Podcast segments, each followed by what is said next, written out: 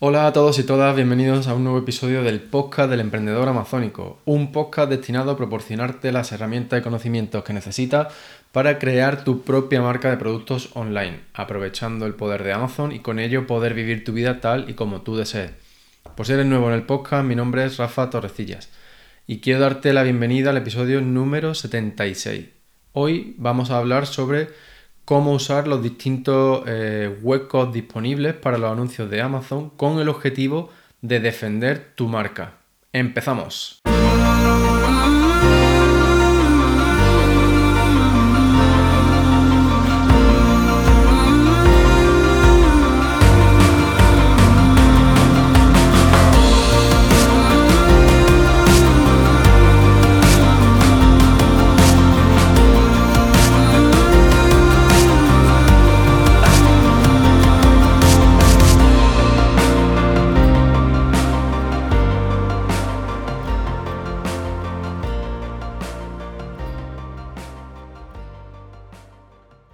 Bienvenido una vez más a este episodio número 76 del podcast del emprendedor amazónico. Y como te he dicho, pues hoy vamos, vamos a hablar sobre eh, qué tipo de anuncios eh, hay que usar para defender nuestra marca. ¿vale? Vamos, a, vamos a hacer un poco de Blas de, Blas de Lezo, que por si no sabes quién es, eh, era, bueno, fue un, un marino vasco que se encargó de la defensa de Cartagena de India frente a los ingleses. Eh, y bueno, pues estaba en una inferioridad numérica abrumadora y aún así consiguió defenderla mm, gracias a, su estrategia y al uso correcto de los pocos recursos que tenía. Mm, te recomiendo que investigue un poco más sobre esta historia porque es bastante curiosa e, e interesante. Y por eso digo que hoy vamos a, hablar sobre cómo podemos usar eh, la estrategia para defender nuestra marca, no de los ingleses, pero sí de nuestros competidores. Bien, pues lo primero que mm, vamos a empezar hablando es sobre qué es exactamente esto de brand defense, para que entienda em, exactamente a qué me refiero. Entonces, como te he introducido hace unos minutos, esto se trata de una, estrategia de campañas de anuncios dentro de Amazon eh, que tienen el objetivo de defender una marca concreta, la tuya o la de algún cliente que tenga, y lo que busca es eh, intentar ocupar todos esos espacios para anuncios que hay disponibles dentro de Amazon Em, para los términos y productos relacionados con esa marca. Te pongo un ejemplo para que lo entiendas mejor. Imagina que tú tienes una marca sobre, eh, pues no sé, productos para cocina. Y dentro de esa marca pues tienes sartenes, tienes ollas, tienes platos, vasos, en fin.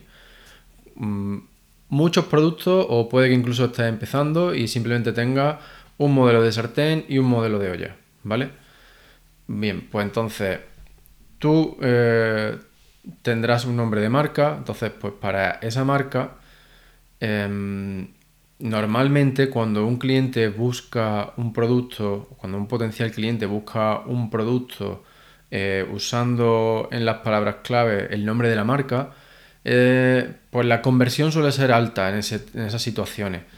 Em, sin embargo, lo que tú quieres evitar es que cuando el cliente pues busque, eh, por ejemplo, sartenes eh, mm, Rafa, por, ejemplo, si busca sartenes Rafa, yo lo que quiero evitar es que en los primeros resultados, los que son anuncios, aparezcan solo productos de la competencia. Porque es probable que si bien la intención de ese potencial cliente de comprar eh, la, mi sartén sea alta, eh, puede que él al ver un anuncio de una sartén de un competidor, pues se vaya a ella y entonces pues ya lo he perdido. Entonces lo que yo busco es evitar eso. Y este es solo el primer punto de partida ¿no? de lo que sería el viaje de, este potencial cliente. Entonces nosotros, eh, o sea, en este caso yo lo que haría sería poner anuncios para el término sartén Rafa para mi sartén, pero también para mi segundo producto, porque de esa manera eh, ocupo eh, dos huecos. En este caso tal vez no, porque una olla y una sartén tal vez Amazon considere que no son muy relevantes, pero eh, te, lo cuento para que entienda a qué me refiero. Porque si tenemos cuatro huecos disponibles de Sponsor Products para términos de búsqueda, es decir, en los resultados de búsqueda, pues tú tienes que tratar de rellenar eh, los máximos posibles. Si puedes rellenar, meter tus productos en esos cuatro, mejor, porque eh, lo más probable es que la primera línea de resultados orgánicos eh, esté en tus productos, ya que los términos de búsqueda, es decir, las palabras clave que ha usado ese potencial cliente, incluyen tu nombre de marca.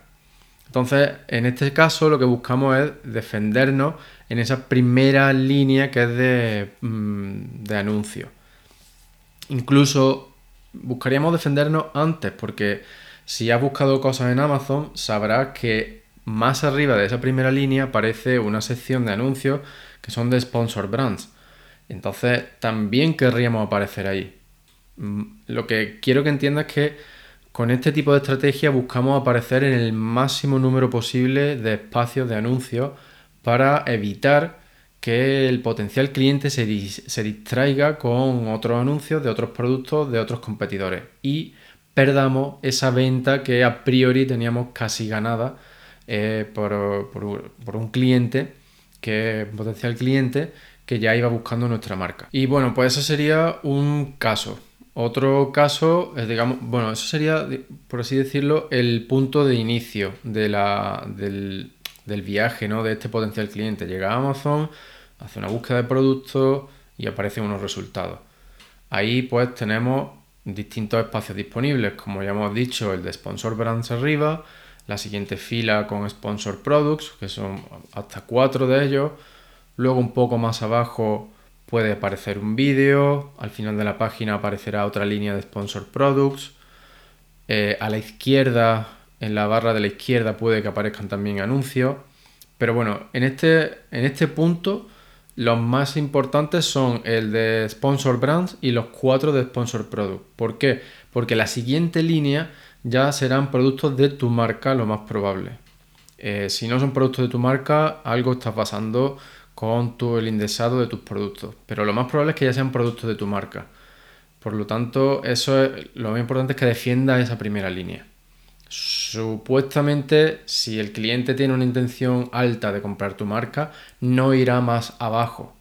Pero aún así, eh, te recomiendo que eh, despliegue anuncios de, otro, de esos otros tipos, eh, como son el de sponsor brands para vídeo, es decir, que ponga un vídeo con productos de tu marca, y también sponsor display para que aparezcan en la barra lateral. Una vez que el cliente ya hace clic eh, en alguno de tus anuncios, de tus productos, ya sea en, el anuncio orgánico o en el, anuncio de Sponsor Brands o de Sponsor Products, eh, entrará a tu listing.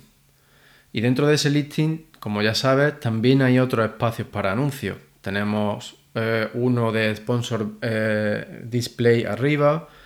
Eh, tenemos también de sponsor display debajo de la sección donde está el título. A veces debajo de los bullets aparece otra sección de sponsor display.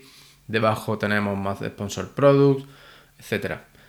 Entonces, tú también quieres aparecer en esos huecos, porque si no, vale que el cliente, el potencial cliente, ha entrado ya en tu listing y digamos que las probabilidades de que compre tu producto van subiendo, pero aún así sigue habiendo puntos de distracción que tus competidores no van a dudar en usar. Entonces tú tienes, tú tienes que evitar eso y aparecer ahí para que si tu cliente por algún motivo decide eh, no comprar ese producto, pues que se vaya o a las páginas de tu tienda en Amazon o a las páginas de otros productos que tú vendes, ¿vale? Es decir, que se quede dentro de tu marca. Tú tienes que luchar por conseguir esa venta que estaba mm, mm, casi asegurada, ¿no? Por así decirlo, porque ha usado tu nombre de marca. en los términos de búsqueda, pero no está garantizada hasta que no pagan la compra. Entonces, espero que hasta este punto tengas claro que tienes que hacer uso de todos los tipos de anuncios. Es decir, tienes que desplegar una estrategia integral en la que uses Sponsor Products, Sponsor Brands y Sponsor Display. Ahora, el objetivo que tienes que fijar, pues eh, tanto palabras clave como asins. Para las palabras clave será tu nombre de marca y las distintas variaciones que mm, puedan tener con su escritura errónea. Vale, pues no sé, por ejemplo, mm, si la marca eh, de la que estábamos hablando era Rafa, pues a lo mejor puedes escribir, Rafa con dos F o Rafa con dos A's, en fin, mm, pilla, entiendes lo que, a lo que me refiero, ¿no? Y luego, pues por otro lado, tienes que usar como objetivo también los ASIN de los otros productos de tu marca. Mi recomendación también es que, em, que uses los anuncios para mostrar eh, alternativas claras. Entonces, a lo mejor, pues para Sponsor Products, usa em, tu mejor producto, el que más vende de tu marca. Pero luego, dentro de, para Sponsor Display, prefieres usar productos que serían una alternativa al, que, al listing en el que están apareciendo. Eh, tómate esto pues como si alguien, como si un potencial cliente entrase en tu tienda buscando un producto X y por algún motivo pues ese producto no les convence. Pues ¿cuál sería esa alternativa natural que tú le ofrecerías? Usa ese producto para los anuncios de Sponsor Display.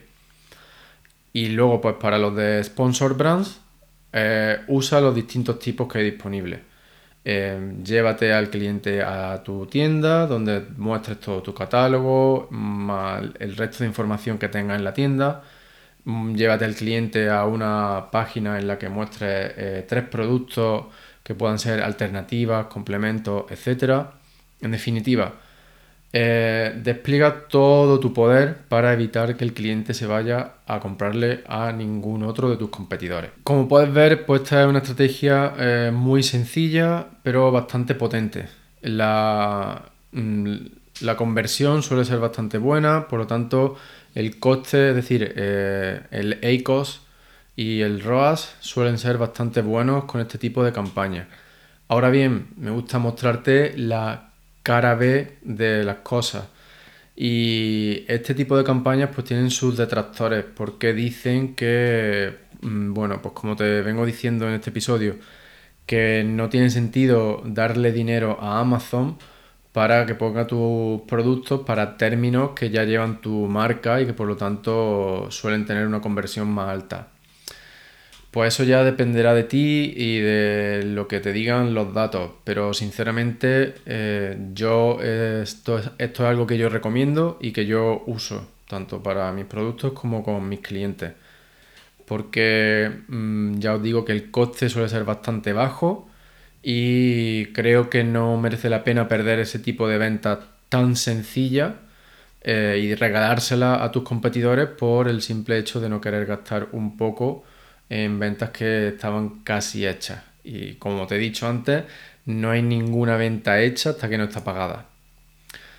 Y bueno, pues con esto eh, terminamos el episodio de hoy. Un episodio más cortito, directo al grano. Espero que te haya gustado, que te haya resultado útil. Y bueno, pues si tienes eh, cualquier duda o problema con tus campañas de anuncios o con cualquier otra cosa, quiero invitarte a que te unas a la comunidad del emprendedor amazónico para que puedas preguntarnos todas esas dudas, todas esas preguntas, todos esos problemas que tengas para que los compartas en el grupo privado de Telegram y que así pues podamos ayudarte a que los resuelva y a que siga alcanzando tus objetivos con tu, con tu negocio en Amazon. Este mm, grupo es totalmente gratuito y cuando te unes además recibirás todo el material bonus que he creado hasta ahora. El motivo por el que lo hago así es para evitar que haya spam. Es decir, eh, solamente tienes que dar tu nombre y tu email y formarás parte de una comunidad de vendedores que es totalmente libre de spam y que es totalmente gratuita. Si te interesa, simplemente tienes que ir a www.elemprendedoramazónico.com y registrarte al pie de página.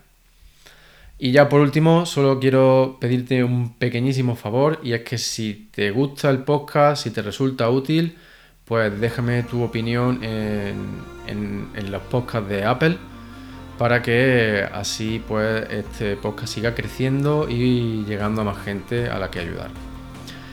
Y ya pues simplemente me despido de ti. Muchísimas, muchísimas gracias por estar ahí un día más. Recuerda que tienes todo mi apoyo. No dejes de soñar, pero no pares de actuar. Muchas gracias, un abrazo y nos vemos en el próximo episodio.